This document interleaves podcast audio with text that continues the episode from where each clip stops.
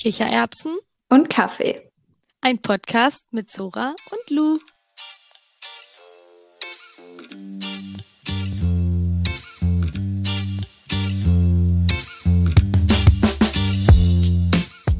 Eins, zwei, drei. Hi! Servus, Kreation, hallo. Hallihallo! Na, was heißt nochmal auf Swahili? Ne, Bongo? Mon Mang was war das für ein Wort? was, irgendein Wort, was keine Ahnung heißt, was du immer sagst. Mambo! Mambo! Das Nee, Mambo heißt aber nicht keine Ahnung. Sijui heißt keine Ahnung. Mambo Ah, sagt ja. man tatsächlich als Begrüßung. Oder ja, Mambo meine ich doch. Hab ich doch gut Ja, beste. beibehalten. Beste, beste Wort. Ja, du hast ja richtig was gemerkt. Eh, Gerade noch ähm, arabisch Vokabeln geübt und jetzt schon Richtig. auf Swahili umgestiegen. Ich kann aber leider nicht die arabische, doch, ich glaube, ja, Salam alaikum heißt ja, glaube ich, guten Tag oder so, aber ich bin gerade in der Anfangsphase. Und darauf antwortet man Alaikum Salam. Funny. Äh, aber ich kann sagen, das ist eine glückliche und, ne, ich kann es nicht sagen, ich weiß nicht mal, wie es heißt, aber eine glückliche und fleißige Frau. Hasihi, und dann, dann habe ich vergessen, aber theoretisch sollte ich in der Lage sein. Hä, seit wann machst du Arabisch? Seit Anfang des Semesters, also seit Anfang März. Das macht Ah, dein Semester. Spaß. Ich wollte gerade sagen, Anfang des Semesters, mein Semester hat eigentlich gerade erst angefangen. Ich so, also dann hast du ja jetzt noch nicht so viel gemacht, aber seit Anfang März ist ja immerhin schon zwei Monate. Da Ein ist Monat Hase. Wir haben den Anfang Mai. Ah, Anfang Ja. April meine ich. Anfang April, oder? Ah, Mann. Anfang April meine ich. oh Gott. Ja, Richtig Fake News. hier. Hase. Ja, wirklich. Boah, wie schrecklich. Nur ein Monat Semesterferien. Was wäre das? Aber es ist ja, Ja, offiziell das macht Sinn. Bei mir hat. Semester ist jetzt die dritte Woche, glaube ich, erst. Also ein bisschen später angefangen. Aber dann, ja. Ja, aber erzähl du doch erstmal, wie bei dir der Semesterstart wieder war. Also alles richtig aufregend. Also erstmal ganz kurz. Ich bin jetzt quasi, also wenn die Folge, ich weiß nicht, wann die Folge rauskommt, aber ich bin jetzt, jetzt gerade seit fast drei Wochen jetzt wieder in Deutschland. Also am Mittwoch bin ich angekommen, heute ist ein Dienstag.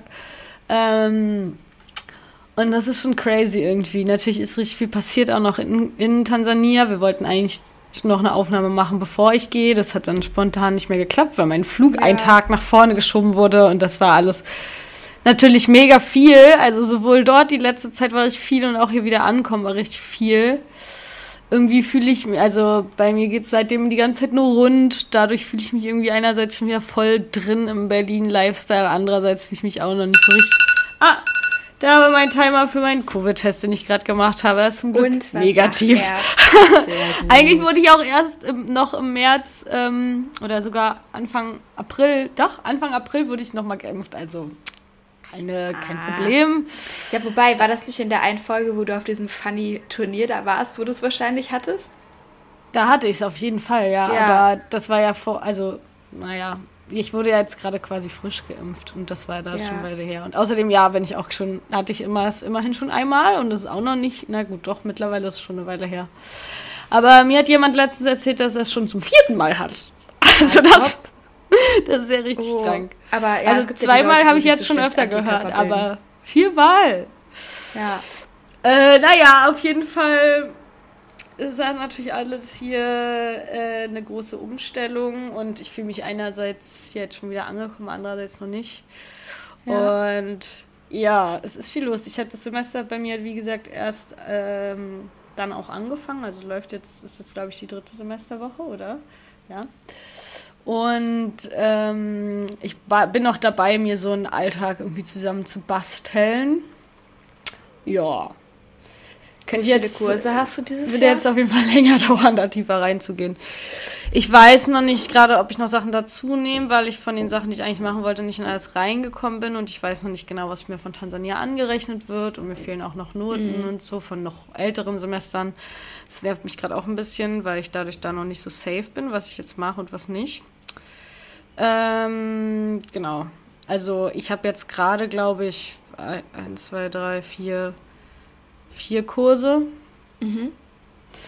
Ähm, ja, muss noch mal gucken, ob ich noch was dazu jetzt doch mache, damit ich halt wirklich rumkomme mit meinen Kursen mal. Ich will ja auch irgendwann fertig werden. Wie viele Semester bist du noch mal? Nee, wir haben gleichzeitig jetzt, angefangen. Bin jetzt im sechsten, ja. Ja. Boah. Ja, ich habe dieses Semester eigentlich nur noch Sprachkurse und meine Bachelorarbeit halt. Und also ich habe, verstehst du mich gut? Ja, ganz okay. okay. ähm, ich habe zwei Niederländisch-Sprachkurse und einer davon ist nur so ein bisschen mündliche Kommunikation, also da macht man echt nicht viel. Dann habe ich einen Arabischkurs halt und ein politikwissenschaftliches Seminar über die europäische ähm, Nachbarschaftspolitik. Das ist sehr interessant. Und schreibe dann halt meine Bachelorarbeit und darüber möchte ich nicht sprechen, weil alles stressig, okay. alles an, anstrengend vor allem, weil ich da konstant irgendwie dran denke und es noch nicht so eine runde Sache ist und also ich gebe, ich bin gerade noch in der Planung, also es ist echt noch Okay, es würde mich aber auf jeden Fall mega interessieren, falls du irgendwann doch mal drüber reden willst. Ja, ja, irgendwann, wenn es dann fest ist, wenn das, spätestens wenn das Thema eingetragen wird, dann spill ich hier den Tee. Okay, ähm, okay. Aber ich hatte gestern auch so eine Präsentation, warte da jetzt noch auf die Note. Aber yes, es geht auf jeden Fall um Kommunikation und Politik, sagen wir es mal so. Oh, ich baue okay. jetzt hier ganz schön Spannung auf. ich so. habe auf jeden Fall auch ein paar, äh, also ich mache schon so ein bisschen jetzt auch ähm, noch so Kurse im überfachlichen Wahlpflichtbereich und habe da schon noch so ein paar, so bis, also auch interessante Kurse, aber gleichzeitig ist es bei mir immer so, wenn ich dann so Kurse mache, die halt irgendwie nichts, oder generell bei mir im Studium ist es dann so oft so, dass ich mir denke, lol, warum ja. eigne ich mir dieses Wissen an? Das ist einfach nichts, was ich irgendwo hintragen kann. Das ist ja. so spezifisch halt so oft. Ja. Und das ähm, ist ja so, die, sich das halt innerhalb von so einem Kurs zu erarbeiten, ist halt schon irgendwie auch immer, finde ich, sehr anstrengend. Also ja. gerade so mit so viel Texten lesen und so, das ist mir wieder richtig krass reingeklatscht, Alter, das Texte lesen, ja. also seit ich jetzt hier bin. Und dann denke ich mir so, ey, und das mache ich alles dafür, um mich so einem Thema anzunähern, was ich wahrscheinlich in einem halben Jahr schon wieder vergessen habe oder so, weißt ja. du? Ja. Ja, es geht halt, also das höre ich, im Moment bin ich mir auch sehr, was heißt sehr unsicher. Ich denke schon, dass ich einen Master machen werde, aber es ist halt diese Frage, was nehme ich überhaupt eigentlich alles mit? Und dann denke ich wieder darüber nach, was ich eigentlich schon alles gelernt habe, wie viel ich davon behalten habe und inwieweit ja. ich irgendwie auch ja. kompetent in den Sachen bin, die ich gelernt habe. Und dann ja. gucke ich mir wieder YouTube-Videos an und da sagen alle, im Studium geht es nicht um das, was du lernst, sondern um das Wie. Also wie arbeitet ja. man sich Sachen an. Das sagen aber Texte. auch nur so Geisteswissenschaftler, Alter. Ja, ist ehrlich so, ist ehrlich so. Und dann denke ich mir gleichzeitig so, Alter, ich bin nicht mal sicher, ob ich das Wie beherrsche. Ja, ey, und dann, ja, und dann lernt man, trifft man immer so Leute, weißt du, ich war hier letztens ähm, also in so einer, war ich so, hat mich so jemand, wir waren am Späti ein paar Bier trinken und mhm. hat mich jemand in seiner Wohnung pullern lassen, weil da draußen halt nichts mehr war, der da näher ja. gewohnt hat, den ich halt nicht kannte. Ich kam in die Wohnung rein, es sah aus bisschen wie bei der Serie Biohackers. In deren ich habe sie nicht gesehen.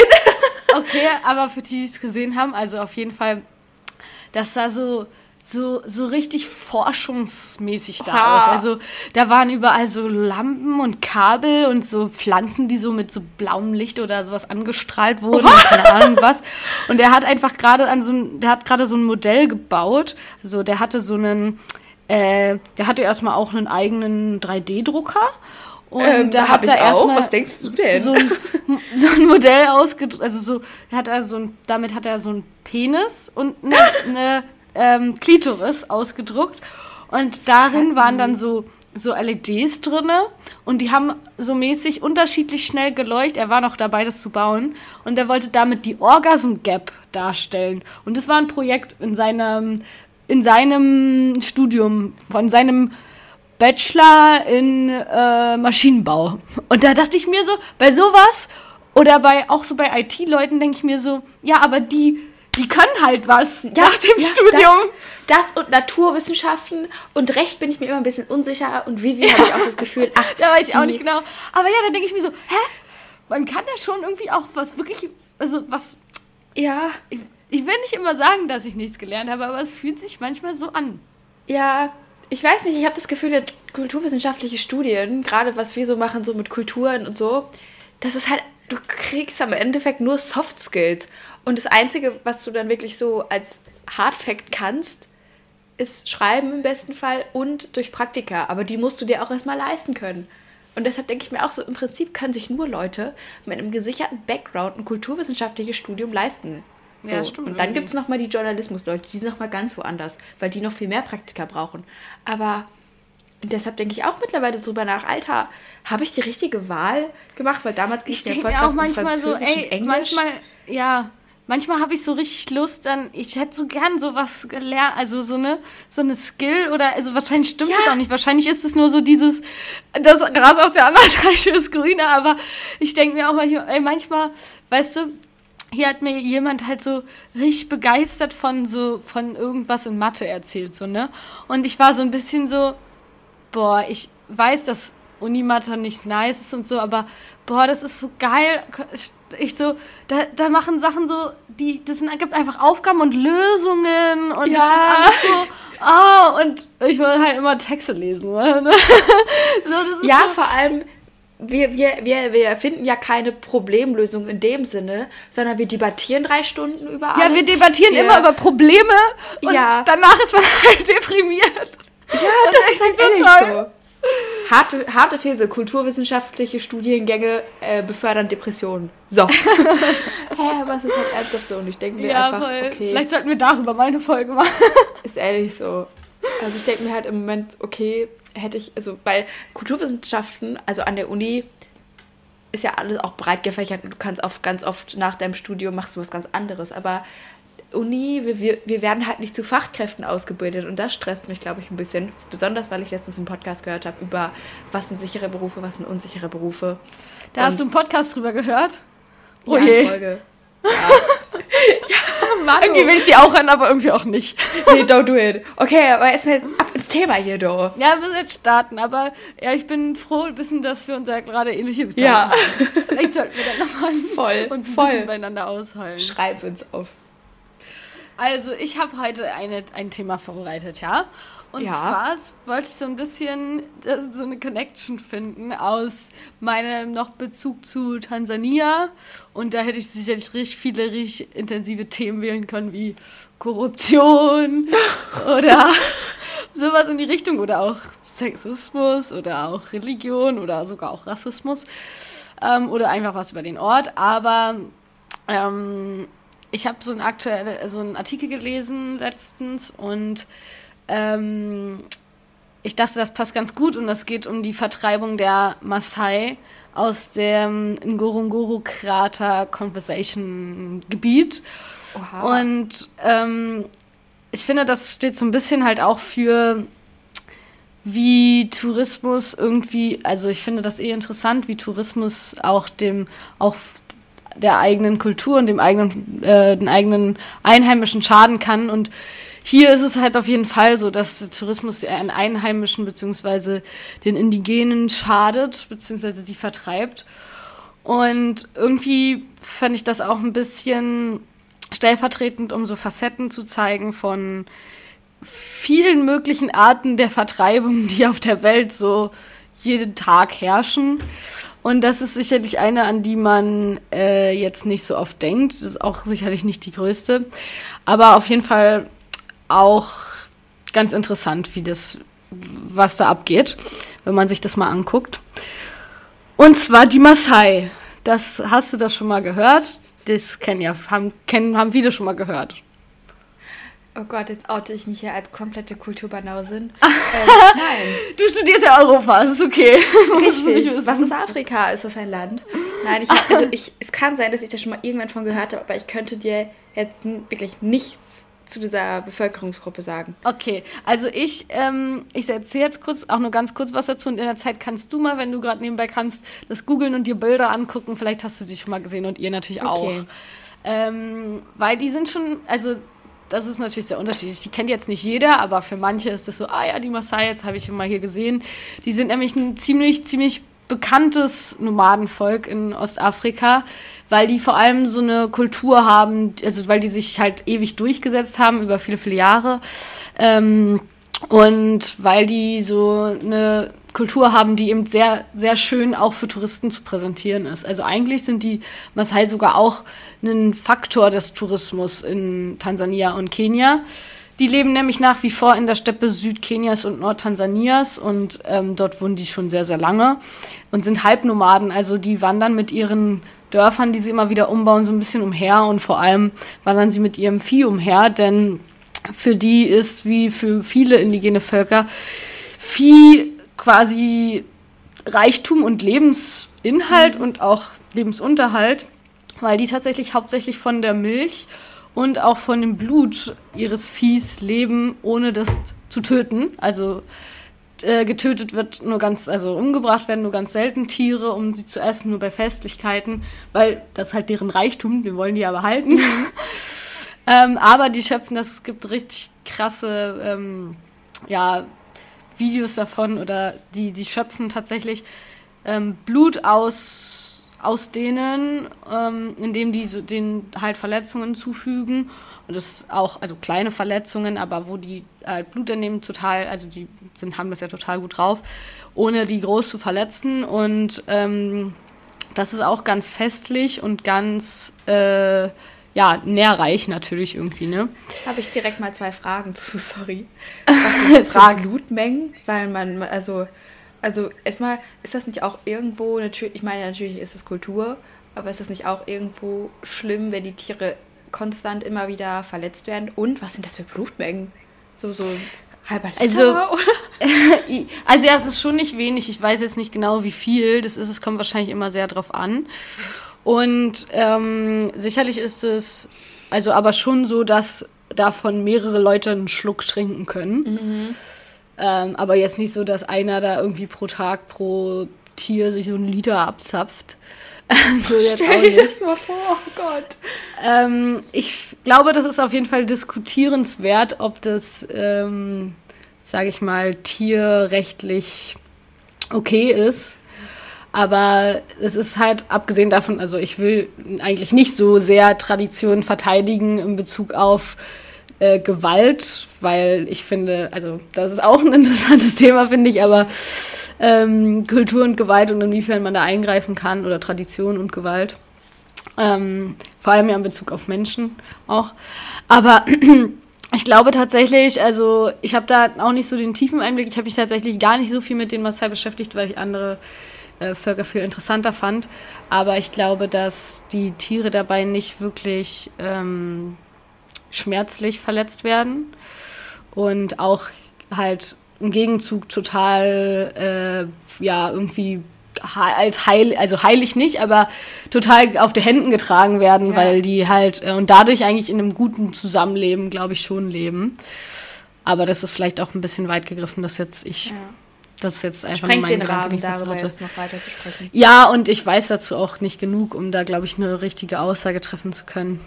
Aber also das, das, das Gefühl habe ich, glaube ich, so ein bisschen dabei, dass es eher so ein Geben und Nehmen ist und halt ein sehr, sehr starkes Leben im, im zusammen mit der Natur. Mhm. Äh, und darum geht es auch so ein bisschen. Aber ich, äh, ja, die Maasai sind halt voll bekannt für ihre bunte Kultur, ihre bunten äh, Kleider und Kangas, vor allem tragen die viel rot und haben auch so, wir haben auch manchmal so rot bemalte Haare und so ganz viele Ketten und so ganz markante Tänze und vor allem sind die für so ganz hohe Sprünge bei ihren Tänzen bekannt und die, da die in der Geschichte in dieser Steppe schon immer sich gegen andere Gruppen verteidigt haben, gilt das auch schon so ein bisschen als ihre Steppe.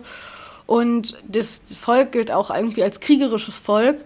Und das sieht man tatsächlich, also das hat man tatsächlich total krass bemerkt, finde ich, in Tansania, weil die Maasai, die halt in Städten wohnen, also die wohnen ja nicht alle, also manche sind, sind Maasai und kommen in die Städte oder ziehen in die Städte. Ähm, und die werden tatsächlich hauptsächlich in Städten als Sicherheitskräfte eingesetzt. Also die sind so Türsteher oder passen auf irgendwelchen Parkplätze auf, dass dann niemand halt ein Auto aufknackt und so ein Kram. Ja. Ähm, was ich ganz interessant finde auf jeden Fall. Diese Assoziation, die haben auch immer so einen Sperr dabei. Aber ich glaube ehrlich gesagt nicht, dass die überhaupt da noch, also dass die alle so krass kämpfen können, sage ich jetzt mal. Aber das ist eine sehr starke Assoziation halt mit diesem, mit dieser Gruppe. Das finde ich ganz interessant. Ja, und ansonsten in der Steppe pflegen die halt, wie gesagt, schon eine sehr, sehr traditionelle Lebensweise, sehr, ich sag jetzt mal, und übergeht damit so ein bisschen, was du gefragt hast, im Einklang mit der Natur und auch in, in einem gesunden Einklang mit der Natur. Also sie machen ja nichts kaputt und äh, sie fügen auch nichts Neues hinzu. Es ist einfach eigentlich ein ziemliches Gleichgewicht. Aber heute sind die, heutzutage sind die halt sehr vielen Problemen gegenübergestellt, wie natürlich dem Klimawandel, durch den es längere Trockenzeiten gibt und mehr Dürre und dann ist es natürlich schwieriger, dein Vieh noch zu ernähren. Die betreiben nämlich auch, also eigentlich keinen Ackerbau. Ähm, dann natürlich durch Abholzungen im Land und auch in den Steppen gibt es natürlich mehr Bodenerosion und generelle Versteppung. Dann gibt es politischen Druck, weil teilweise Flächen, auf denen die wohnen, halt eher landwirtschaftlich genutzt werden sollen und dann anderen Stämmen zugetragen werden. Und dann gibt es auch noch das Problem, dass der Nationalparks und dass Grenzen von Nationalparks verschoben werden oder Maasai daraus verdrängt werden, was, worüber ich auch heute reden will. Und dabei ist natürlich ein Grundsatzproblem, dass die Maasai nicht wirklich Landrechte besitzen, beziehungsweise sich aufgrund von Bildung, Kommunikation etc. Ähm, für ihre Rechte nicht wirklich einsetzen können oder dafür kämpfen können. So, jetzt mal zur, zum zweiten Faktor, ähm, nämlich dem Ort, über den ich sprechen will. Das ist der Ngorongoro-Krater. Ähm, das ist so ein riesiger Einbruchkrater, der aus einem ehemaligen Vulkanberg entstanden ist, der in sich zusammengebrochen ist und der riesengroß ist. Also der ist ähm, zwischen 17 und 21 Kilometer im Durchmesser groß. Wow. Und es, er liegt so am Rande der Serengeti. Serengeti, wer es nicht kennt, ist ein riesiger, weltweit bekannter National- und Safari-Park in ähm, Ostafrika. Und der liegt, äh, der Ngorongoro-Krater, der liegt so am Rande davon. Und durch diese, durch den Krater und auch in der Mitte des Kraters sind eben besonders gute Lebensbedingungen für allerlei wilde Tiere und ein sehr lebensreiches Ökosystem. Und dort gibt es sogar zum Beispiel die höchste Raubtierdichte in ganz Afrika. Also, wenn du die Löwen sehen willst. Ab zum Krater. Ab zum Krater.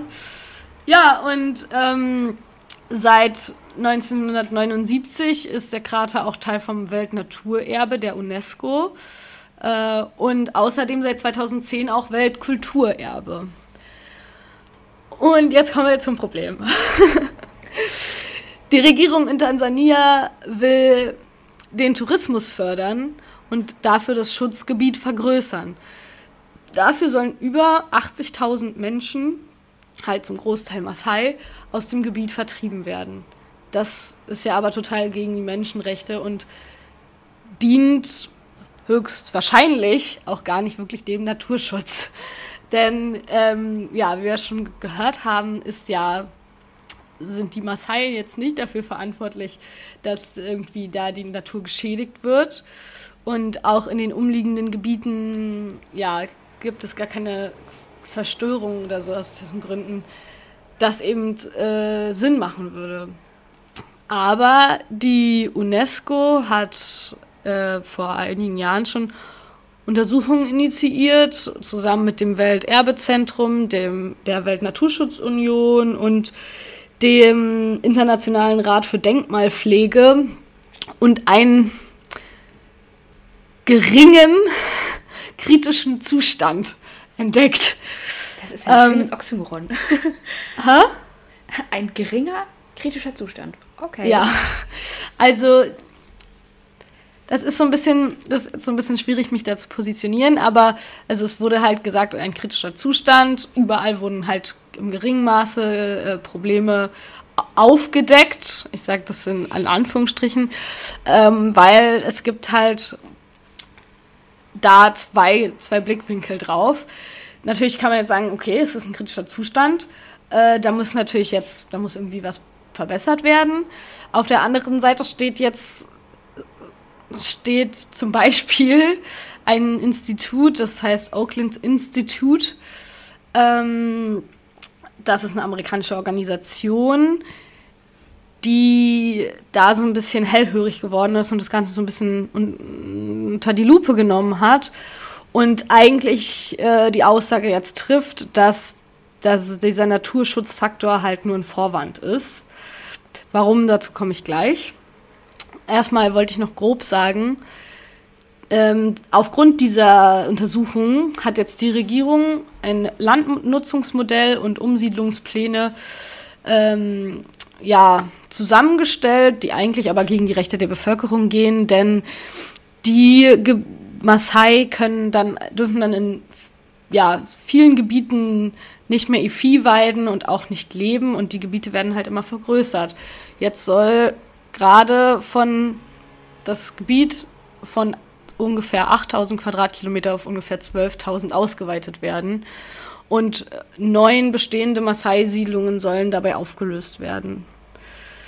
Und das, obwohl die Maasai, wie schon gesagt, jahrelang die Oberhand quasi in der Steppe hatten und auch Könige der Steppe genannt wurden und mit ihrer Landnutzung das Land eher geschützt zum natürlichen Leben genutzt haben und ja, sowohl Artenschutz als auch Naturschutz eigentlich aufrechterhalten haben. Jetzt sollen aber halt mehr als 80.000 Menschen vertrieben werden. Von 42.000 von ihnen wird erwartet, dass sie das Gebiet aufgrund ihrer prekären Lebensverhältnisse freiwillig verlassen. So steht das in dem Bericht. Und dabei macht das ja gar keinen Sinn, weil die prekären Lebensverhältnisse erst, also Armut und Hunger erst dadurch entstanden sind, dass sie immer weiter vertrieben werden. Und sie sollen das Gebiet natürlich freiwillig verlassen, weil die ja gar nicht offiziell vertrieben werden dürfen, weil das gegen die gegen ihre Rechte verstößt. Aber ja, so stehen sie jetzt Mangelernährung, Hunger und Enteignung ja schon länger gegenüber, aber die Situation verschärft sich halt immer wieder. Dieses Auckland-Institut sagt dagegen, Naturschutz müsse indigenen Völkern gerecht werden, die am meisten von dem Land abhängig sind und deren Wissen über die Ökosysteme des Planeten unersetzlich ist und das Naturschutzargument sei nur vorgeschoben. Nach Einschätzung des Oakland Instituts geht es in Wahrheit um höhere Einnahmen aus dem Tourismus. Denn bei den Vertreibungen und Restriktionen, die den Lebensunterhalt von Tausenden Maasai einschränken, geht es nicht darum, Naturschutz zu gewährleisten, sondern um die Steigerung der Einnahmen aus dem Tourismus im Welterbegebiet. Der Tourismus in, in dem Gorogoro-Krater wächst nämlich stetig und ist in den letzten Jahren sogar krass explodiert. Wobei die Zahl der Touristen von 20.000 im Jahr 1979 auf über 650.000 im Jahr 2018 gestiegen ist. Und das macht das Gebiet zu einem der meistbesuchten Gebiete in ganz Afrika. Und klingt natürlich interessant jetzt ne, für die Tourismusbranche. Und es wurde halt auch deutlich durch die Untersuchungen, dass vor allem zum Beispiel diese Pläne auch von einer Firma der Vereinigten Arabischen Emirate ähm, ja, gefördert wird. Und zwar eine Firma für Jagd- und Safari-Tourismus. Also da gab es eine Liste von. Ich glaube nicht. genau. Da gab es eine Liste von tatsächlich ähm, ja teils verhüllten, teils auch erfundenen ähm, ja, Firmen, die da irgendwie das fördern und die da mit der auch tansanischen Regierung im Kontakt stehen. Und das wirkt natürlich ein bisschen suspicious, könnte man meinen, ne? Bisschen shady. Bisschen shady. Ja, die Maasai fordern jetzt erstmal oder schon länger natürlich die Präsidenten von Tansania auf, sich erstmal irgendwie einzusetzen während dieses Oakland-Institut halt vor allem den äh, Weltnaturschutzbund etc. auffordern, irgendwie sich da einzusetzen. Und tatsächlich äh, schreiben die Maasai oder Gruppen, die sich dafür einsetzen, ähm, der aktuellen Präsidentin immer wieder, dass sie die Pläne zur Vertreibung äh, fallen lassen sollen und bitten auch um internationale Unterstützung. Und dazu gibt es auch immer wieder Petitionen und Unterschriftensammlungen, die dann eben vorgestellt werden, um zu versuchen, gegen diese Vertreibung vorzugehen. eine Frage. Ähm, wann wurde das akut mit dieser, mit dieser Bitte nach freiwilliger, freiwilligen Verlassen des Gebiets? Also seit wann? Also die, du hast ja gesagt, dass die schon länger mit Mangelernährung und so als Folge von Vertreibung zu kämpfen haben. Und in dem Zuge schreiben die Leute dann auch die Petitionen. Und wann war das genau, dass das kam, dass die aus diesem Krater vertrieben werden sollen? War das dieses Jahr oder letztes Jahr? Also zum Beispiel letztes Jahr gab es eine, also ich glaube 2019 tatsächlich. Mhm. Ähm, muss ich aber nochmal nachgucken, ansonsten korrigiere ich das später nochmal. Ähm, aber genau, es werden halt immer wieder Verhandlungen geführt und nur Teile davon an die Öffentlichkeit getragen mhm. und dann äh, Teile davon irgendwie im kleinen Rahmen umgesetzt oder so. Also man kann, weiß es gar nicht, es wird ja nicht so angekündigt, ey, übrigens, wir haben jetzt entschieden, ne, ihr müsst alle weg. Das veröffentlicht natürlich auch keiner. Ähm, aber das geht so in den letzten wenigen paar Jahren. Und zum Beispiel gab es hier ähm, letztes Jahr ähm, in eine halt Artenschutzkonferenz ähm, in Marseille und also eine Beratung über Artenvielfalt der, des Naturschutzbunds. Und da gab es auch Proteste und Aktionen, dass sich der Naturschutz eben auch mit indigenen Völkern mehr beschäftigen muss. Ähm, und da wurden zum Beispiel viele Forderungen nochmal laut und da haben sich nochmal viele Leute dazu geäußert. Aber das war da kein ganz neues Thema. Mhm. Genau. Aber bestimmt kann ich nochmal dazu was raussuchen und auch sowas verlinken. Ja, teilweise fordern die Maasai sogar, ähm, dass der Titel als Weltkulturerbe entzogen wird, ähm, weil sie der Meinung sind, dass dadurch die Rechte der Bewohner nicht respektiert werden. Und dass vor allem erstmal irgendwie, anstatt jetzt die Maasai zu vertreiben, erstmal Maßnahmen getroffen werden müssten gegen die Hungerkatastrophen, denen die mittlerweile gegenüberstehen. Und ähm, die fordern eine unabhängige und partizipative Kommission aus Experten für Ökologie und Wildtiere, Menschenrechtsaktivisten und Anwohner, die äh, den Schutz der Menschenrechte und der Natur zusammenlegen können und einen Plan erarbeiten, wie die Ökologie, Wildtiere und die Lebensgrundlagen der Menschen in dem Gebiet gemeinsam geschützt werden können. Ähm, die Marianne Klute, die ist Vorsitzende von Rettet den Regenwald e.V. Das ist ein Verein, ja, der hauptsächlich halt um äh, Schutz von Regenwäldern beziehungsweise Schutz von Naturschutzgebieten geht. Und sie sagt, äh, so schaden die Regierungspläne nicht nur den Maasai, sondern beschädigen auch das Ansehen des Naturschutzes. Denn Umweltschutz, der Menschenrechte verletzt und Hunger verursacht, kann nicht gelingen. Wir fordern die tansanische Regierung, die UNESCO und die IUCN dazu auf, die, ihre Politik neu auszurichten. Beim Schutz der Natur müssen die Menschen stärker berücksichtigt werden, damit die Lebensgrundlagen der Maasai, die dieses Gebiet seit Generationen schützen, gewahrt werden generell ist es schon auch ein Thema ähm, allgemein, dass Indigene sich immer wieder beklagen oder seit langem schon beklagen, dass ihre Rechte beim Naturschutz übergangen werden. Und so wird natürlich, ähm, es werden Naturschützer Menschenrechtsaktivisten äh, gegenübergestellt, obwohl man eigentlich Hand in Hand arbeiten könnte und sich gemeinsam für etwas einsetzen könnte. Ähm, damit Naturschutz indigenen Völkern gerecht wird, die am meisten vom Land abhängig sind und deren Wissen über die Ökosysteme des Planeten ja auch ein bisschen anders ist als unser Verständnis, aber halt auch ja altes Wissen, was wir eigentlich gar nicht verlieren wollen. Ähm, der Executive Director vom Oakland Institute ähm, sagt, die Tatsache, dass die Maasai erneut von Vertreibung bedroht sind, um die königliche Familie der Vereinigten Arabischen Emirate zufriedenzustellen, zeigt, dass die tansanische Regierung weiterhin die Einnahmen aus dem Tourismus auf Kosten der indigenen Viehzüchter bevorzugt, die das Gebiet seit Generationen nachhaltig bewirtschaften.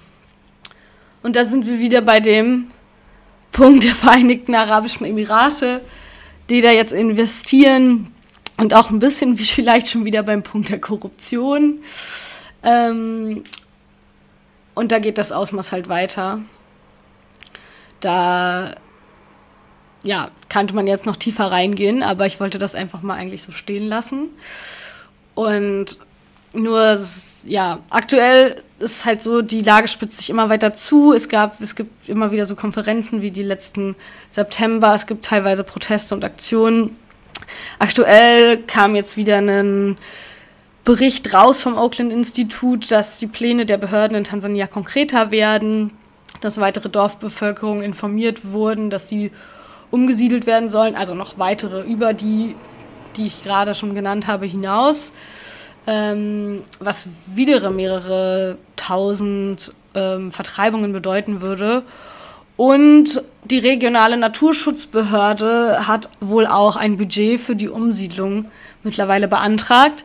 Also die Pläne werden langsam und verschleiert in die Plan, äh, in die Plan, in die Tat umgesetzt. Und ähm, ja, bisher hat sich da noch nicht so viel Positives in der Entwicklung getan. Also müssen wir mal sehen, wo das hinführt. Ready? Äh, nicht ready. Fertig. Fertig. Das haben wir jetzt alles runtergehasselt. ich hoffe, also, das war nicht zu chaotisch. Ich wollte irgendwie ganz nee, viele Sachen gleichzeitig sagen. Gar nicht. Äh, ich, ich, ich muss nur mich erst wieder sammeln. Es war auf jeden Fall voll, oh, voll interessant, deshalb gehe ich auch. Nein, es war wirklich voll interessant. Ähm, ich weiß nicht, ob ich mich jetzt gerade noch an alle Details erinnere. Ähm, aber erste Assoziation damit ist, dass auf, ich eben auf Instagram ein Video gesehen habe, wo so KlimaaktivistInnen auf irgendeinem, ich weiß nicht, ob das der Gipfel der Weltbank oder so ist, dass sie da einfach von ABBA Money, Money, Money gesungen haben im Chor. Feier ich mega. Ähm, das ist witzig. ja. Und ja, das ist halt wieder das klassische Beispiel, dass ganz viele Leute keine Stimme haben und auch irgendwo, ich meine, es ist jetzt die afrikanische Regierung quasi, nicht afrikanische, oh Gott, also Afrikanerland. Die. das, Eine afrikanische Regierung. Ne, es ja, geht halt. die genau. tansanische, genau. sagt man das? Tan ja. Tansanische Regierung quasi gegen eine tansanische Bevölkerungsgruppe. So. Aber irgendwo hat es halt ja trotzdem was mit Nicht-Wertschätzung der indigenen Kulturen auch zu tun. Voll. Und ich finde es voll interessant, weil, wie gesagt, eigentlich die Maasai selber der übelste Faktor in der äh, tansanischen, Tourismus. Äh, im tansanischen Tourismus sind. Und dabei gleichzeitig so zu hier rausgezogen werden, ne, zur Schau, so, hey, guck mal, hier sind unsere tollen Maasai. Ähm, und gleichzeitig, hier, und gleichzeitig irgendwie halt dann so voll missachtet werden. Und gleichzeitig finde ich halt, also, dass das irgendwie, wie schon gesagt, so für viele Sachen steht. Das steht so ein bisschen für, wie äh, Tourismus die eigene Kultur oder das eigene Land irgendwie zerstören kann. Es steht so ein bisschen für generell Vertreibung von, ja, oft Minderheiten. Es steht auch so ein bisschen vielleicht für so Korruption oder einfach, äh, ja, das äh, eigene Vorteilsdenken in vielen Regierungen ja. im ja, globalen Süden. Das ist quasi ein typisches Negativbeispiel für Lobbyismus von Seite der arabischen Shady Safari Firma, ja. die ihre, ihre Interessen im Geheimen verfolgt. Ja, also ähm, ja. Achso, du was sagen? Hast du, ich weiß nicht, wie du auf diesen Artikel gestoßen bist oder auf das Thema, aber wird sowas auch in der Tan tansanischen Zivilbevölkerung irgendwie thematisiert? Also besteht da ein Bewusstsein dafür oder ist das echt so, okay, das ist irgendwie so eine Bubble von Regierungen, dann JournalistInnen, die darüber schreiben und Leute wie du, die das rezipieren? Oder ist es wirklich so ganz gemein, wenn da, wenn du halt auch sagst, die so nicht Anwohner, sondern Mitglieder der Maasai leben auch in den Städten. Ähm, Schaffen die da auch ein Bewusstsein für? Sprechen die darüber? Wie solidarisieren die sich mit ihrer eigenen ähm, Gruppe? Mhm. Also ich, es so, so eine Themen, also ich muss sagen, das ist kein, das ist eigentlich ein Mini-Thema, also das klingt irgendwie blöd, ich will das nicht so runterreden, aber das ist ein Mini-Thema im Vergleich zu anderen Themen und im Vergleich zu der Vielfalt an Themen, die irgendwie politisch aktuell sind, äh, auch in Tansania und jeder hat irgendwie auch so ein bisschen an seinem eigenen Ding zu knabbern. Das ist ein Thema und Maasai, also vor allem Maasai auch in den Städten natürlich reden schon darüber, aber es ist nicht das einzige und nicht das große Thema, auch mhm. nicht objektiv betrachtet, was es gerade in Tansania gibt. Die Leute dort, also generell über Politik reden, ist irgendwie ja gar nicht mal, also man kann offen über Politik reden, aber es ist gar nicht mal so leicht, mit Leuten dort über Politik im Allgemeinen zu reden. Sowas natürlich schon eher, weil es natürlich sehr gesellschaftlich ist. Mhm. Ähm, und dann wird es auch schon mal thematisiert, aber ich habe das Gefühl, dass es ähnlich wie bei. Geil, dass ich gerade diesen, dass mir dieser Vergleich einfällt, aber ich konnte vorher ja gar nicht einschätzen, bevor ich hingegangen bin, gar nicht einschätzen und gar nicht verstehen, wie Covid so in Tansania ist. Ach so, ja. Und ähm, die Politik, die da gemacht haben, darauf, darauf will ich gar nicht eingehen, das ist, äh, darüber will ich jetzt gar nicht anfangen zu reden, aber ähm, man fragt sich so, hä, das ist übelst, das ist ein Weltthema, Covid. Und die einzigen, die nichts gefühlt machen, in Tansania. So sind die dumm, sind die blind, so das ist so gefühlt das übelste Thema. Aber wenn man vor Ort ist, ist schon so ein kleiner Perspektivwechsel, weil es gibt halt andere Themen und vor allem dort jetzt in dem Zusammenhang gibt es halt super viele andere und teilweise viel schwer, ich glaube, das habe ich auch schon mal gesagt, viel ja. für die Bevölkerung gerade auch aktuell schwerwiegendere Themen als Covid und schwerwiegendere Krankheiten vor allem. Also Malaria und HIV äh, ziehen deutlich mehr Tote mit sich als ja. Covid jetzt dort. Und so ein bisschen ist die Situation auch generell mit so Themen. Es gibt eigentlich vieles, was gerade relevant wäre. Es gibt generell, wenn du dort bist, also ich meine, wie gesagt, ich habe so viel Korruption erlebt, so viel Sexismus, warte, warte, warte. auch sexualisierte Gewalt, nicht so wirklich doll am eigenen Körper, aber ähm, da gibt es viele Anhaltspunkte, wo man sagen müsste, dafür muss man sich engagieren, da muss man was machen, da muss man was ja. machen. Und ähm, da gibt es halt für viele, für viele dieser Themen gibt es gar keine, gibt es gar nicht wirklich Gruppen oder Sachen, die sich überhaupt entwickeln oder äh, Gruppen, die sich zusammenschließen. Und natürlich gibt es das für dieses Thema irgendwie schon, weil man natürlich direkt betroffen ist. Und ähm, ja, die Maasai zumindest irgendwie ein bisschen noch eine Stimme haben, dadurch, dass sie schon so. Es gibt über 120 verschiedene indigene Volksgruppen in Tansania. Aha. Und die Maasai sind so die eine bekannte. Dadurch ja. haben die schon irgendwie eine andere Position. Ja. Aber ähm, das ist nur ein Thema von irgendwie lauter Sachen, über die die gerne sprechen wollen. Ja, ähm, erstmal, inwiefern hast du denn da selber Korruption erlebt? Also, ich will mich jetzt nicht so weit aus dem Fenster lehnen, aber Korruption ist dort, wie auch in vielen afrikanischen Ländern, ein riesiges Thema. Es herrscht quasi in jeder Ebene, glaube ich, staatlich und eigentlich einfach in allen Institutionen gefühlt äh, Korruption. Also ich habe es vor allem natürlich am direkten Leib mit Polizei äh, er erlebt, dass man die halt am besten einfach besticht, anstatt und die einen auch einfach für irgendwas, irgendwelche Strafen einem geben wollen. Ähm, die es überhaupt nicht gibt und man muss denen dann halt ein bisschen Geld zustecken und dann ist auch wieder okay. Also wow. das ist auf jeden Fall, das ist so ein Alltagsthema ja eigentlich fast schon. Also kannst du gut und gerne mal angehalten werden, die sagen dir, dass du irgendwas, was du gerade aber gemacht hast, nicht machen darfst und dann wollen die eine Strafe von dir und dann machst du halt so, nee, äh, hier, nimm zwei Euro und lass mich gehen. Gefühlt so ist es halt. Ähm, aber wie gesagt, auch in Institutionen. Also, was. Ähm, das ist aber ein richtig eigenes, tiefgründiges Thema auch. Also, was ich auf jeden Fall viel mitbekommen habe, ist so auch, das hat dann auch schon was mit zu tun mit. Ähm, ja, der, der Position von Frau, also Rollenbilder, Geschlechter in der, ähm, in der Gesellschaft, so irgendwie Flinterpersonen, die halt nicht respektiert werden oder die halt zu irgendwelchen Aktionen aufgefordert werden, um ihre guten Noten zu bekommen oder oh. um, überhaupt irgendwelche Ämter zu er erhalten. Und generell haben alle Ämter eigentlich Männer, außer der, der Präsidentschaftsamt, das ist eine Frau, ähm, was ja eigentlich voll fortschrittlich wirkt. Aber ja, ist schon sehr, sehr tricky. Also das auch beides im Zusammenspiel miteinander.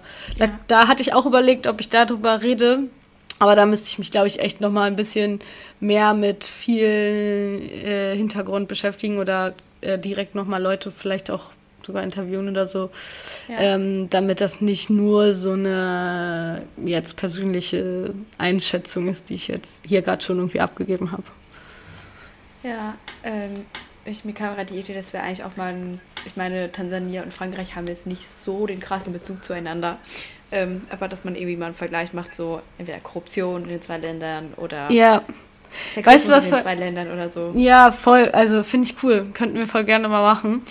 Und ähm, was auch witzig ist, denn, also jemand, der jetzt gerade quasi nach Tansania gekommen ist, kurz bevor ich gegangen bin, äh, der dann angefangen hat, ein, auch ein Deutscher, ähm, mhm. jetzt sein Auslandssemester, dieses Semester, dort, der hat, der kam einfach direkt aus dem Auslandssemester in Paris. Ach, also der hat halt auch einfach den richtig, die richtige Kehrtwende gemacht. Ja.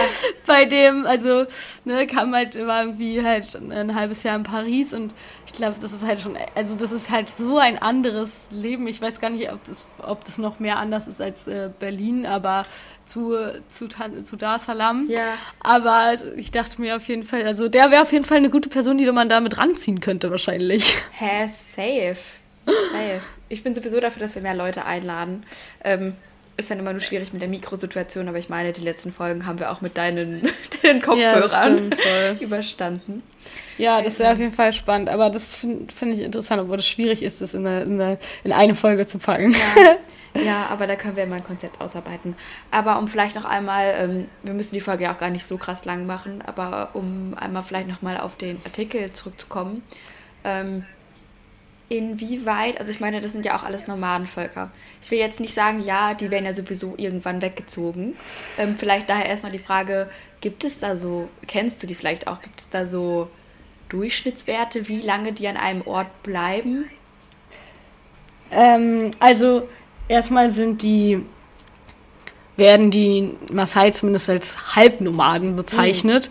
Mhm. Ja. Und das verhält sich auch eher so, dass die innerhalb dieses Gebiets, also das ja, kannst ja. du dir eher vorstellen, dass die je nach ähm, vor allem, und deswegen weiß ich auch nicht wirklich einen Durchschnittswert, vor allem gegeben, äh, so je nach Umweltbegebenheiten, ähm, dann umziehen, wenn es Sinn macht und dann teilweise halt auch nur, sage ich jetzt mal, wie gesagt, ein paar Kilometer weiter mhm. und sich dann später wieder dahin zurückbegeben. Also die ziehen nicht ja. irgendwie, die, die, haben halt dieses Gebiet und in dem Gebiet ähm, ziehen die teilweise umher, bleiben aber auch Monate oder Jahre am selben Fleck, wenn das die Umgebungsbedingungen her, also ähm, Hergeben. wie sagt man das? Hergeben, oder genau, hergeben. Oder so. Ja. Ähm, genau, weil, also, und das Ne, die probieren natürlich dann einen Standort zu finden, wo man gut an viele Weideflächen rankommt und wo man aber auch einen Wasserzugang hat.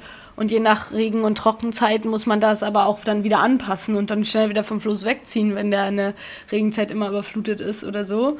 Oder auch, es gibt ja auch so ähm, Tierherden, die nach bestimmten Mustern ja, durch ja, die ähm, Steppen ziehen und äh, die sich an so eine Bewegungen passen, die sich halt einfach an und weiß ich nicht, müssen dann mal ein bisschen weiter weg von der Stelle, wo immer die Löwen äh, dann leben oder so, ne? Also so kann man sich das, glaube ich, ein bisschen vorstellen. Das ist halt in diesem Gebiet, was ja auch schon sehr groß ist, also Serengeti ist riesengroß, mhm. die, die leben ja, also die Maasai leben nicht nur in diesem Ngorongoro-Krater, ne? Also falls es gerade so rüberkam, die haben leben in ganz äh, Nord Tansania und Südkenia in so Steppen und das sind halt riesige Gebiete und die meisten Familien oder Clans, ähm, die ziehen aber meistens wirklich halt nur in einem bestimmten Gebiet immer wieder ja, umher, um sich ja den aktuellen Bedingungen halt anzupassen, denen sie so begegnen. Und die werden natürlich, wie gesagt, schwieriger aufgrund von verschiedenen Faktoren. Ja, was ja. ich, äh, ich meine, ich bin jetzt keine reine Politik- Wissenschaftsstudentin, deshalb kann ich dazu nicht viel sagen, aber ich habe mich dann gefragt, okay, welche politischen Instrumente, Mittel gäbe es denn theoretisch, um da zu intervenieren oder um sich irgendwie zu engagieren, weil gerade bei Petitionen habe ich irgendwie auch das Gefühl, okay, macht es jetzt wirklich den Unterschied, wenn ich die Petition unterschreibe oder wenn ich dem der Abgeordneten dann jetzt einen Brief schreibe, so macht das mal bitte, bitte. Also gerade wenn du sagst, da herrscht viel Korruption. Ja, hm, voll. Wenn man, also ich glaube, glaub, Abgeordneten schreiben ja. ist, glaube ich, wahrscheinlich sogar ein gutes. Also ich, bei Petitionen frage ich mich das persönlich auch total. Ich finde es immer blöd, das so irgendwie zu sagen, weil man hofft es natürlich trotzdem und ich will natürlich trotzdem, also ne, und man gibt dann trotzdem mal seine Unterschrift ab und ist so, ja, okay, vielleicht bringt es ja was, so mäßig. Aber ähm, trotzdem hat man voll das Gefühl und es ist auf jeden Fall auch schwierig, von hier aus jetzt irgendeinem tansanischen Abgeordneten zu schreiben. Das wird wahrscheinlich nicht viel bringen. Ähm, also es ist auf jeden Fall schwierig für uns jetzt da natürlich viel zu machen. Man kann halt sich bei UNESCO oder diesen ja. verschiedenen ähm, Institutionen melden oder sich dafür irgendwelche äh, Bewegungen einsetzen, natürlich auch sich zusammenschließen oder was auch immer. Ähm, aber und vor, so rein rechtlich gesehen ist es halt auch eine Sache, die vor Ort, ja, wie gesagt, schon schwierig ist, weil die Maasai sich halt nicht so richtig wehren oder ja, die auch im Gegenzug wiederum ja abhängig von der Regierung sind und so ein bisschen mhm. von diesen Ländereien und halt auch von ja. mittlerweile schon von Tourismus und so. Ähm, das sind gar nicht so leichte Strukturen, glaube ich, die man da dass man da weiß, wo man da jetzt konkret ansetzen kann. Ja, das, ähm, also zwei Fragen. Einmal, inwiefern profitieren die Maasai selber von diesem Tourismus? Bekommen die da irgendeine andere ähm, Vergütung anders als quasi das Recht da zu leben? Und das erinnert mich auch extrem an die, ich weiß nicht, ob es ähm, indigene Bevölkerungstourismus in den USA gibt quasi. Ähm, aber da gibt es ja auch diese Nationalparks und Reservate und dass die da ja auch total abhängig quasi davon sind, dass man ihnen das gibt, was ihnen Ja, da gibt es die Thematik auf jeden Fall ähnlich auch, ja. Da gab es ja auch mal Skandale um Wiedervertreibung und so. Ja, ja, und äh, auch um diese Schulen, ich weiß nicht, ob die Boarding Schools hießen oder so, wo die dann früher auch misshandelt und wo da letztens ein Massengrab gefunden wurde. Ähm, und was ich auch ganz lange nicht wusste oder was ich einfach nicht so auf dem Schirm hatte, dass es ja, ich sage ich sag jetzt nichts Falsches, auch in Kanada, war das der Skandal in Kanada mit der einheimischen oder indigenen Bevölkerung? Kann sein, das ich weiß ich auch nicht. Kanada. Und irgendwie assoziiere ich indigene Bevölkerung ähm, auf dem amerikanischen Kontinent halt einfach gefühlt wirklich nur mit, ja, wie nennt man die jetzt politisch korrekt? Die ganzen Stämme halt quasi, die man in den mhm. Filmen sieht und die immer thematisiert werden. Und dann halt auf dem australischen Kontinent hast du die, ich weiß nicht, ob man sie Aborigines nennt, ähm, ja, also, also die noch. Einwohner, ja. Ja, Doch, das darf man, aber bei Stämme bin ich mir auch nicht so sicher. Ja. Ich glaube, da gibt es was ähm, Besseres, aber ähm, ja. Auf das, jeden Fall, dass einfach auch Kanada, boah, ich hoffe, ich sage jetzt nichts Falsches, äh, indigene Bevölkerung hatte. So. Ja, ja, ja, ja, das stimmt. Ähm, aber zu deiner ersten Frage. Genau. Ja, ich, mittlerweile sind die durch diese starke Repräsentation, also die sind ein richtiges Aushängeschild. Ne? Tansania ist für, für Tourismus, gibt es folgende Sachen. Es gibt den Kilimanjaro, ähm, es gibt Sansibar, also Kilimanjaro, der höchste Berg Afrikas. Äh, Sansibar, übelst die Trauminsel, für Touristen halt, wunderschön. Es gibt Safaris, wo man halt Tiere sehen kann. Ähm, und es gibt die Maasai, und äh, die sind so halt, so, das ist so ein bisschen der Inbegriff von irgendwie Kulturtourismus auch. Ähm, und die werden halt super bekannt oder wurden super bekannt gemacht. Und was die jetzt davon haben, ist natürlich, ja, ich möchte jetzt damit nicht sagen, dass es irgendwie eine super Strukturen sind, aber die sind mittlerweile halt schon davon irgendwie auch abhängig geworden, dadurch, dass sie mit ihrer Bekanntheit vor allem viel verkaufen. Also mhm. ähm, es wird überall auch in den Gegenden, wo keine Maasai wohnen, in Städten, in, auf Touristenmärkten oder an Touristenorten, so Sachen verkauft, die mit den äh, Maasai in Verbindung gebracht werden. Und das sind vor allem so viele Gewänder und Tücher, aber auch irgendwelche ähm, Holzschnitzereien und vor allem auch richtig viel Schmuck. Also vor allem so Schmuck. Der wird natürlich nicht, das wird natürlich nicht alles von Maasai gefertigt, aber für die Maasai selbst, das, was sie fertigen, können sie verkaufen und das wird auch gekauft von den Leuten, mhm. weil die da sagen, oh, das ist ja nicht so toll von den Maasai und dies, das. Und ähm, das kriegen die halt entweder, es, und ähm, ja, das gibt ne, halt sowas wie aus, organisierte Ausflüge in so Maasai-Dörfer und so. Mhm. Und da kriegen die jetzt natürlich, also es wird natürlich geworben mit hier, ist voll sozial und dies, das ist natürlich meistens nicht. Ähm, aber dadurch haben die dann auch die Chance, entweder Sachen zu verkaufen oder irgendwie mit Leuten in Kontakt zu kommen, tatsächlich auch die, die ihnen helfen. Oder, und ansonsten, das ist auch ein Ding, das irgendwie Maasai aus ihrer Steppe für eine Zeit, für ein paar Monate irgendwie an die Küsten äh, reisen, um, wo Touristen, wo Touristen sind, wo Touristen sind und dort Touristen.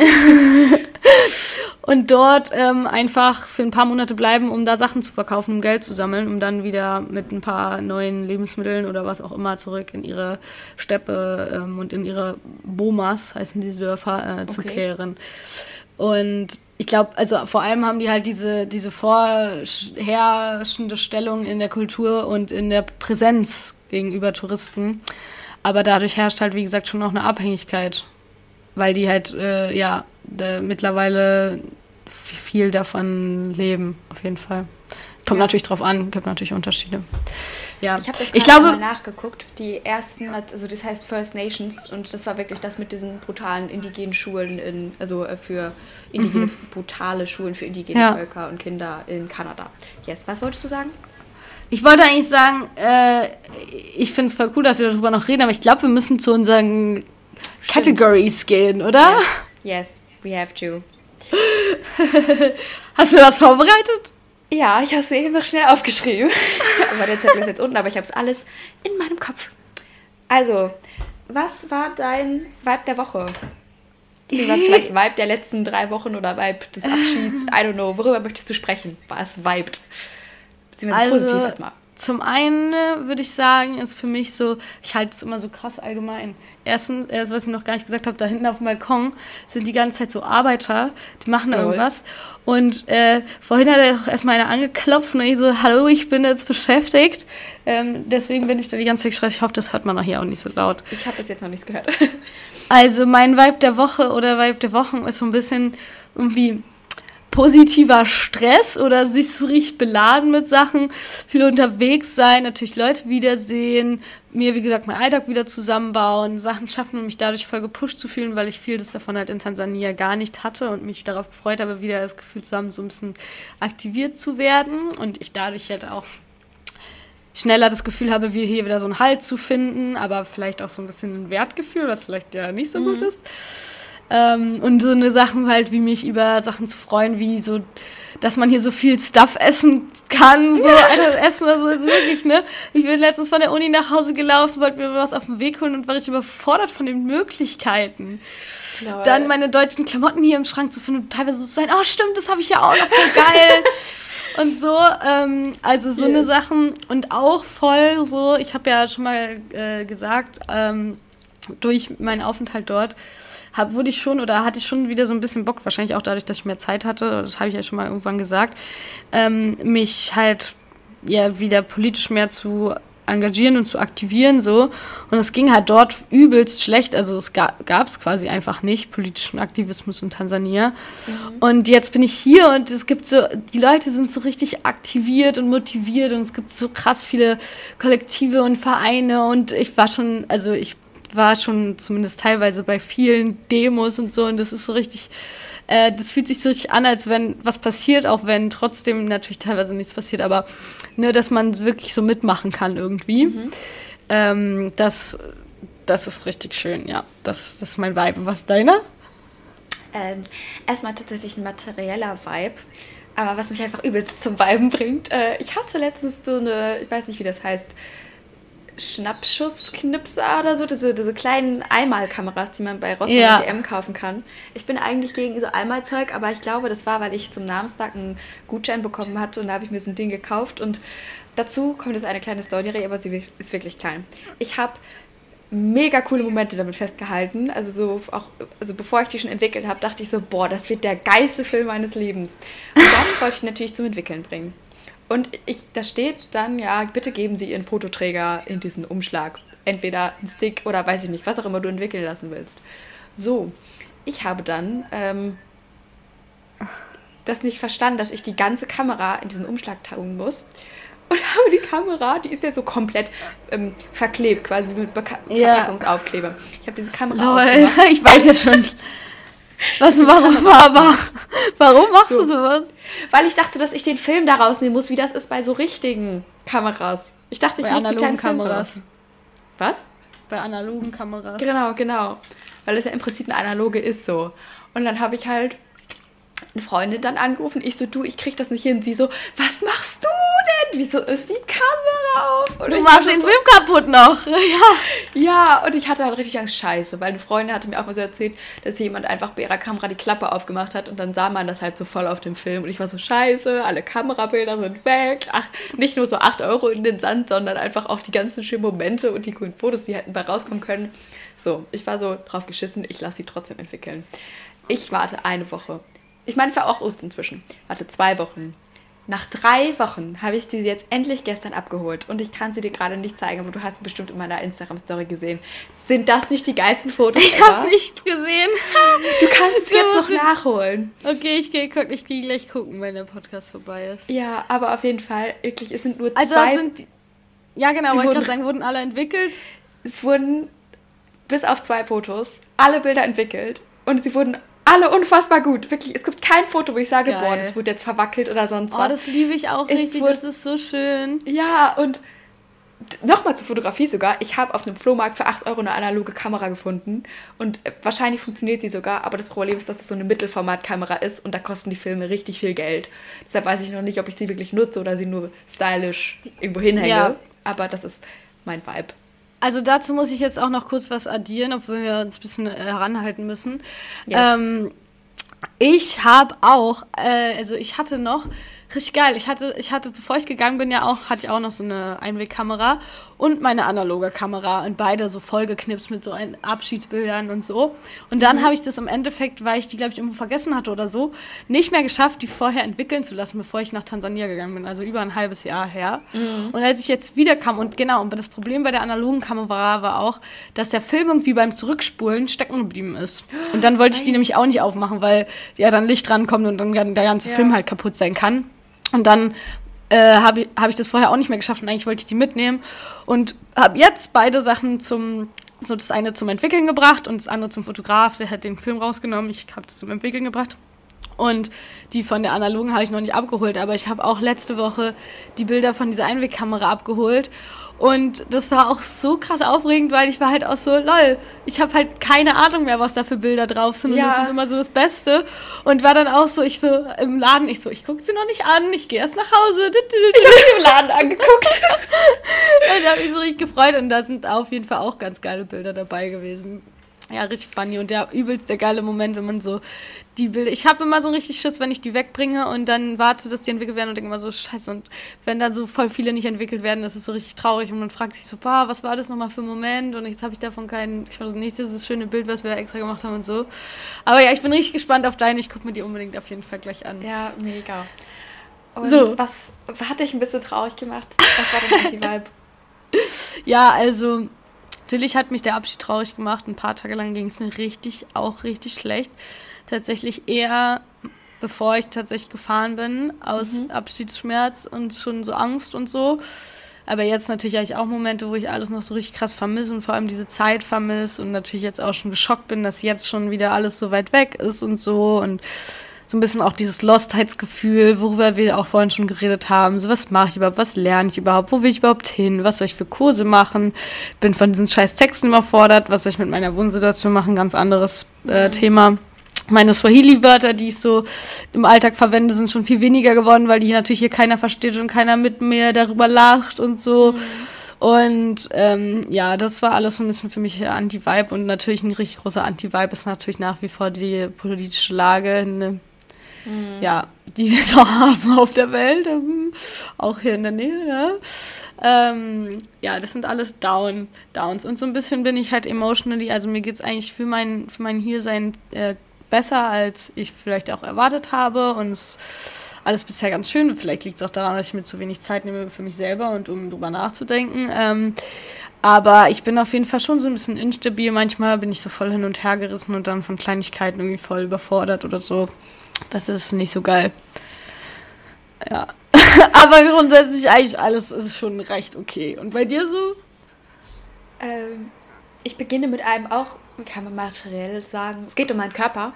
Ähm, ich habe mir nämlich in neuen Schuhen die schlimmsten, ha äh, die schlimmsten Hacken, die schlimmsten Blasen meines Lebens gelaufen und ich bekomme, das, das wächst einfach nicht zu gerade und ich kann keine normalen Schuhe anziehen oh, und Scheiße, Blasenpflaster reißen sie immer wieder auf. Oh und oh nein. ich sterbe wirklich und vor allem, ich weiß einfach nicht, wie ich es genau machen soll, weil ich muss ja auch in die Uni. Ich kann ja nicht mit Flipflops in die Uni gehen, weil so war es auch noch nicht. Und ich bin so, oh mein Gott, kann ich nicht, können die nicht einfach zu sein? Okay, das zum Mimimi Anti-Vibe. Und ein anderer Anti-Vibe ist, ähm, das habe ich vergessen beim positiven Vibe zu sagen. Gestern war ich zum ersten Mal in der Uni, wo, nicht zum ersten Mal, aber wo wieder voll viele aus meinem Studiengang auch gleichzeitig da waren, auch Leute, die ich länger nicht gesehen habe. Und ich habe da wieder gemerkt, wie gut mir das tut und wie wie sehr ich mich zurück nach Frankreich wünsche, einfach wegen des Zusammenhalts, den wir da hatten ja. als Gruppe und das, obwohl halt Lockdown war und obwohl es ein anderes System war und obwohl halt Online-Kurse auch waren, dass wir uns halt trotzdem so viel alle zusammen die ganze Zeit gesehen haben und da noch viel mehr der Austausch da war und der mir, obwohl mhm. ich auch da immer sehr unsicher war bezüglich meiner Kompetenzen und so, dass mir das trotzdem sehr viel Rückhalt gegeben hat, auch da schon und dass ich das, glaube ich, dieses Wintersemester extrem gebraucht hätte. Ja. Und daran, also das ist positiv und daran schließt sich auch mein Anti-Vibe an, dass ich halt immer noch nicht dieses, es geht mir schon besser als sagen wir mal so kurz vor Weihnachten um den, um den Dreh so rum. Ähm, aber ich bin gerade bis sehr, sehr hin und her gerissen. Dieses, okay, wo soll ich jetzt genau hingehen? Wo sehe ich mich? Mhm. Was will ich für einen Master machen? Obwohl der Master ja nicht den Karriereweg meistens ebnet so. Aber es ist halt, okay, wo, wofür bin ich über prädestiniert? Weil dann schwimmt in meinem Kopf noch dieses Schauspielerin werden irgendwo da rum. Oder so, als ob der Markt ist so überlaufen. Und ich weiß halt einfach nicht. Aber genau, geil, ich, nee, sowas muss man auf jeden Fall ab und zu mal wieder bedenken. Ja, das Ding ist, ich bedenke das halt zu viel und dann, dann hält mich das von anderen Dingen, die ich eigentlich tun könnte, ab. Und meine Bachelorarbeit ist ein ganz großer Anti-Vibe, der sich Okay, wir müssen auf jeden Fall demnächst noch mal länger telefonieren, glaube ich. Yes, safe, safe. Ja, nicht nur über die Bachelorarbeit, sondern über so Sachen halt. Ja, es ist einfach wirklich. Oder wir machen mal wieder eine richtig tiefe Personal-Folge. Pause, ja. Es ist einfach wirklich dieses, was kann ich eigentlich? Was will ich können? Ja. Und das auch dieses, Moment habe ich voll diese Gedanken und die denke, mal wurde, also früher hieß es, glaube ich, mache das, worin du gut bist, so beruflich später, nicht auf Hobbys bezogen, sondern einfach das, wenn du gut in Mathe bist, dann mach was mit Mathe. Dann hieß es irgendwie mehr so, mach das, wo du motiviert bist, das zu machen. Das mhm. habe ich halt, also ich habe im Studium schon das gemacht, was ich irgendwie also ich, das, worin ich gut bin, in Sprachen. Und dann war das aber irgendwie so, ja, oder soll ich doch beruflich was mit Politik machen? Und dann ging das eher in dieses rein, mach das, wo du motiviert bist, gut drin zu werden. Aber ich habe das Gefühl, ich kann mich so viel anstrengen, wie ich möchte. Ich komme trotzdem nie dahin, auf das Niveau, wie die Leute, die das machen, weil sie darin so von ja. Beginning on gut drin waren voll, und das dann halt voll, weitergemacht haben. Voll, und das ja. ist halt, wie viel investiere ich in das und wie groß ist die Fallhöhe, die ich im Moment habe, wenn ich mich kon oh, also ja. komplett umorientieren wird es nicht sein, aber wie hoch ist meine Fallhöhe und ja, das, das verstehe ich richtig gut, ja. Ich glaube, da haben wir ähnliche Gedanken. Typische Struggles einer Anfang 20erin. Ja, so. das auf jeden Fall auch. Das muss man sich auch immer wieder sagen. Und ich höre das auch gerade generell von voll vielen Leuten in meinem Umfeld. Ähm, so eine Art Gedanken in so eine Richtung. Ähm, und deswegen, aber das ist auch richtig kacke, weil deswegen fühle ich mich dann manchmal wieder voll nicht legitimiert mit meinen Gefühlen dazu, weil ich so, ja, ich weiß, das hat ja jeder, warum soll ich jetzt darüber so rumheulen, so ein bisschen so, ne? Also das, so funktioniert ja gerade legitimieren. Ja, aber es ist, ich, also für mich ist da meistens eher so ein, äh, wieso ist es für mich gerade so krass belastend, andere haben das auch und äh, die ja. heulen halt nicht rum, so, weißt du? Aber ist ja Quatsch. Also Gefühle sind sowieso legitim und ja. ähm, es hat auch nichts damit zu tun, wie viele andere das haben oder wie schlecht, viel, viel schlechter es anderen noch geht. Ähm, ja, belastend. Aber ja, lass uns darüber auf jeden Fall nochmal quatschen. Ja, und Anti-Vibe ist mein Budgeting. Aber darüber müssen wir nicht weiter reden. okay, lassen wir das einfach so stehen. Ja, und ich muss sagen, ich habe gar nicht so einen tiefsinnigen Nachdenker Gang, außer auch vielleicht ein, ähm, was war das nochmal? Thought der Woche, wie hieß die Kategorie?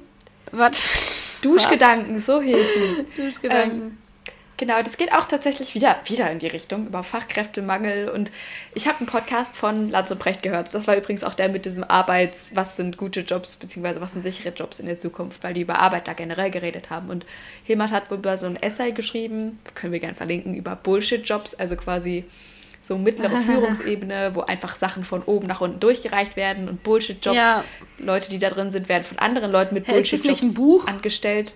Das kann sein, dass das mittlerweile ein Buch ist ich, die haben da von MSA gesprochen, aber in jedem Fall weiß ich ja, also die haben halt davon gesprochen, dass sich quasi die Schere, die jetzt schon besteht zwischen Fachkräftemangel und Arbeitslosigkeit, die wird sich noch mehr intensivieren, weil halt es werden noch weniger Leute Fachkräfte sein im Pflegebereich, im Bereich Tischlerei, Schrei Tischlerei, Schreiner, genau, Tischlerei, Metzgerei brauchen wir eh nicht, aber you know what I mean. Und auf der anderen Seite werden durch die Technik, Technikalisierung, genau, durch die Automatisierung der ganzen Prozesse, auch gerade was Digitalisierung von so Dienstleistungen im Verwaltungssektor angeht, also wenn du einen Antrag stellen musst, was in anderen skandinavischen Ländern schon viel weiter ausgebaut ist, dass das halt hier auch endlich dann irgendwann mal kommen wird und dass da ganz viele Arbeitsplätze im Verwaltungswesen und so wahrscheinlich verloren gehen, dass da dann halt eine viel größere Menge arbeitsloser Menschen noch ist.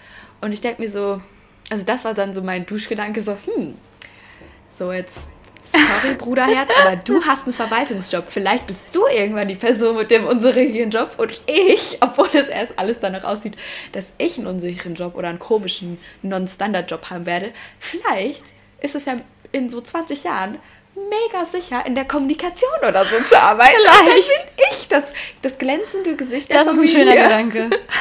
Ein sehr, ja. sehr, sehr, sehr eigentlich auch ähm, intensiver, aber sehr, sehr schnell zusammengefasster Duschgedanke. Eigentlich dachte ich, wir haben diese Kategorie irgendwann einfach verloren, aber schön, dass ja. du sie bedienst. Ja. Wärst auch du dran gewesen mit dem Duschgedanken, weil ich den Inhalt gemacht habe. Aber Richtig. eigentlich haben wir noch die äh, Kategorie Inspiration. Oh. Oh. Die vergisst uh. du jedes Mal.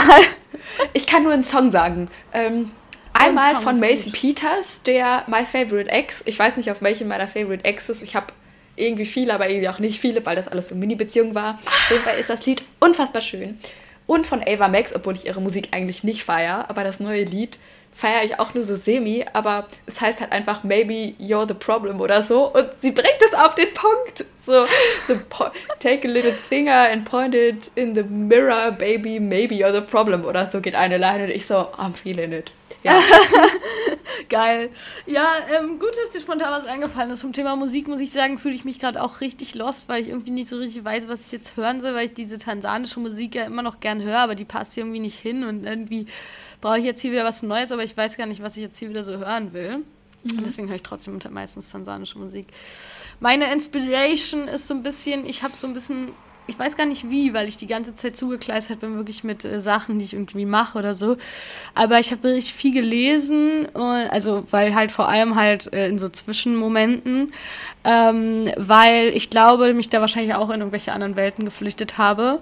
Und ich habe gerade ähm, ein Buch, okay, das war nur, das ist nur ganz klein, das kannst du bestimmt auch, das heißt, ich hasse Männer. Das kenne ich nicht, ich will es lesen. ähm, ähm, das ist eigentlich nur eine äh, Zusammenfassung von der Debatte um ja, Feminismus und Männerhass. Ja. Ähm, aber schon ganz gut zusammengefasst und ganz, lässt sich mal leicht weglesen, ist auch relativ kurz. Das habe ich gerade gelesen und ich lese gerade noch ungefähr acht andere Bücher und vor allem gerade zwei. Und das eine davon heißt Afrika wird arm regiert und äh, geht auch so eine, so eine politische Richtung. Und das andere ist, heißt das Mädchen vom Amazonas. Und die, ähm, das ist halt so eine Geschichte, so ein bisschen wie Dschungelkind, ich glaube, darüber haben wir schon mal gesprochen, ähm, von so einem Mädchen, was halt mit ihrer Familie, also die ist halt im äh, Amazonasgebiet in Brasilien mit einem mit einer indigenen Gruppe ähm, aufgewachsen. Ich glaube, bis sie irgendwie, ja, bis sie so zwölf war oder so. Und auch nicht, die Eltern waren eher so was in der Richtung Forscher äh, und naturverbunden und jetzt nicht so in Richtung Missionare oder so natürlich äh, auf jeden Fall eine kritische Perspektive teilweise, die die einnimmt und aus der die schreibt. Ähm, und auch ziemlich speziell, aber äh, ja, das ist so ein bisschen, das ist so für mich wie so den Roman lesen und dann, wenn ich was äh, Richtiges lesen will, dann lese ich das Buch oder einen von meinen diversen richtig nervigen Unitexten. Aber eigentlich wollte ich nur sagen, dass Bücher mich gerade generally inspirieren und also auch so als äh, so Pause, also so, ich benutze Bücher, um zu prokrastinieren und das ist eigentlich ganz geil, weil man ja aus Büchern auch Sachen lernt Ja. und dann ist es Ja. legitim irgendwie, die zu nutzen. Meistens ist es sowieso so, wenn man prokrastiniert, dann macht man irgendeine andere produktive Sache. Man macht nur nicht die produktive Sache, die man machen das sollte. stimmt aber nicht. Manchmal macht man auch richtig unnötige Sachen. Also du wahrscheinlich nicht, weil du bist nicht so, aber ich schon. Ja, okay. aber ich würde sagen, it's a Aber wrap. so kann man sich das auf jeden Fall auch schön reden, ja. Ja, sollte man auch, finde ich. Manchmal muss man sich die Dinge einfach schönreden. So. Ja, das Und eh. ich muss das jetzt sollte nämlich man auch öfter mal gleich tun auch. zu meinem Niederländischkurs. Und Ja, deshalb muss die Folge jetzt hier an dieser Stelle beendet werden. Aber ich fand, es war ich eine glaube, sehr schöne auch ein Folge. Punkt. Fand's Und auch richtig cool. Ich bedanke mich für deinen tollen Input. Ja, gerne. Gerne, gerne, gerne. Dann. Und ja, mir hat's voll Spaß gemacht, genau. Und ich würde sagen, bis bald. Bis zur nächsten Folge. Tschüss. Tschüss.